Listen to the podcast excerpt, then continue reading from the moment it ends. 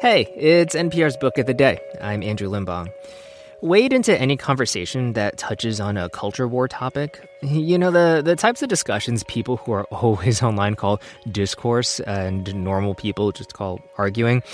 At the heart of it, you'll likely find a question about freedom. Are you free to do something even if it harms someone else? Should you be doing that thing? You know, is it freedom to burn fossil fuels? To laugh at an online video of a Nazi getting punched?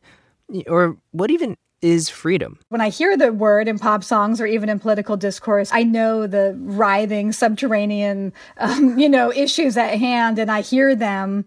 Writer Maggie Nelson digs into these sticky questions in her new book on freedom, and she spoke with NPR's Ari Shapiro about it. This message comes from NPR sponsor Hulu with Black Twitter, A People's History from Onyx Collective and Hulu. Directed by Prentice Penny, Black Twitter A People's History tells the story of how black voices found a new home online and blossomed into a force for change while laying down some hilarious tweets along the way. From the memes to the movements, see how this powerful community shapes culture, society, and politics. Black Twitter A People's History premieres May 9th, streaming on Hulu. Politicians and pop stars often come back to the same refrain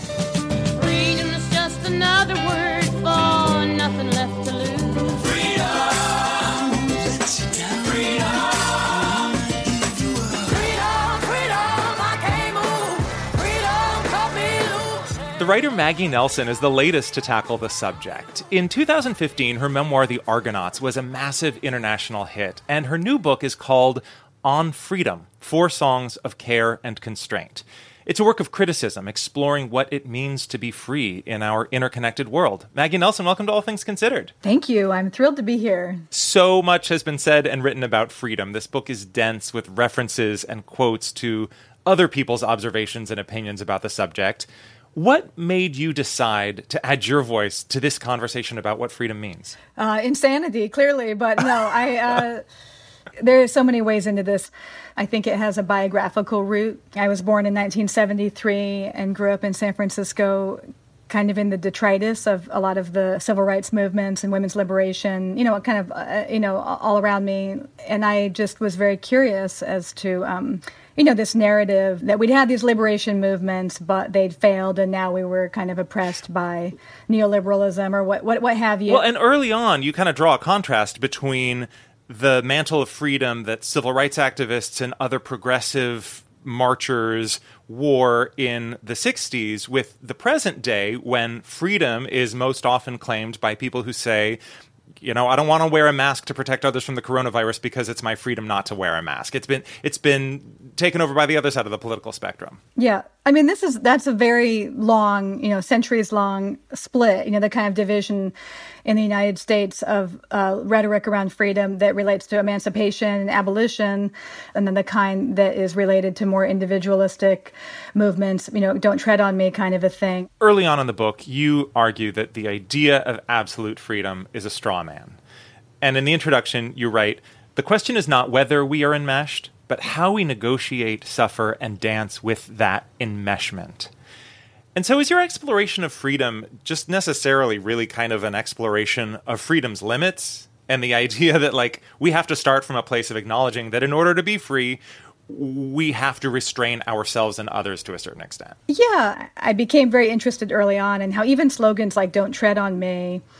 Rely upon a relation like they address somebody else. You say don't tread on me. You're already, you're already talking to somebody you know and I, be, right. I, I was very obsessed with you know by saying your body has nothing to do with my body.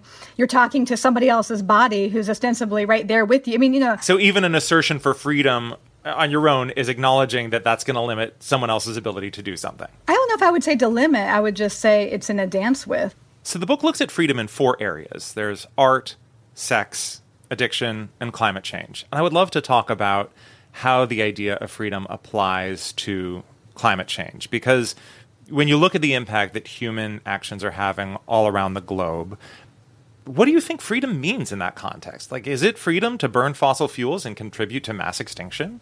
Yeah, I mean, I think that that chapter is concerned with, and, and hopefully it has a generous cast to it, and that I think it's concerned with the way, you know, like the same 250 years that we have really produced an enormous discourse about human freedom, have, in, at least in the West, have been commensurate with the years of burning fossil fuels at unprecedented, you know, especially in the last 60 years pace you know, the book is very against calcified notions of freedom that we hold on to so tightly. if the answer were simple, it wouldn't fill a book.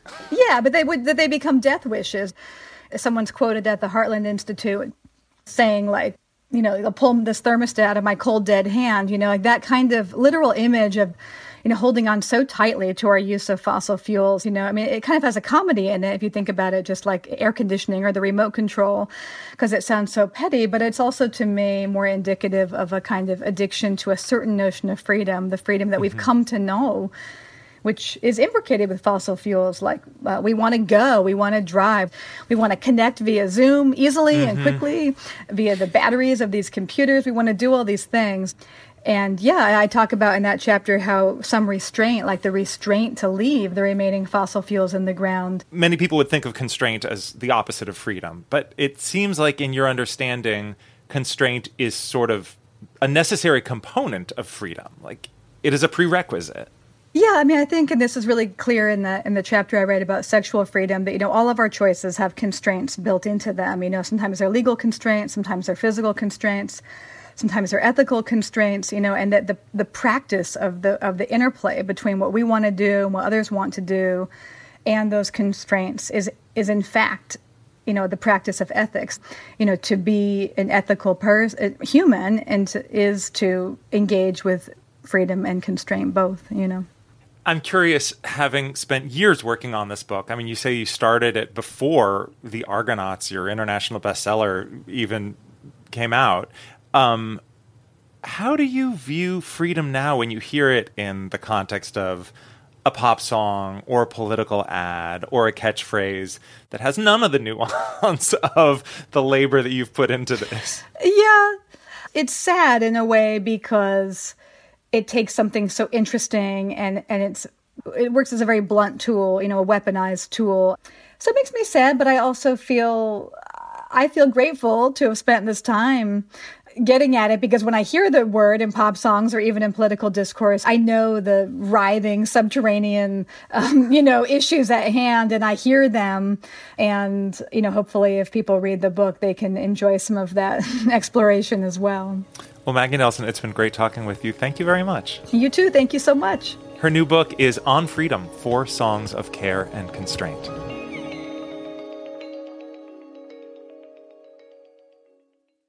This message comes from NPR sponsor Vuori, a new perspective on performance apparel. Clothing designed with premium fabrics, built to move in, styled for life. For 20% off your first purchase, go to vuori.com slash NPR.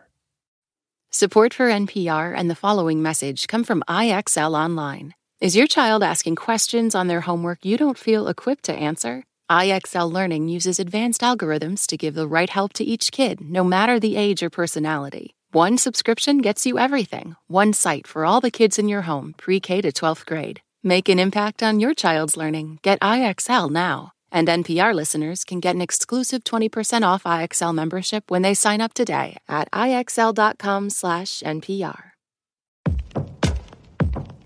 This is my voice.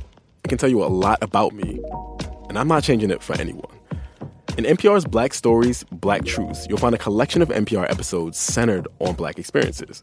Search NPR Black Stories, Black Truths wherever you get your podcasts.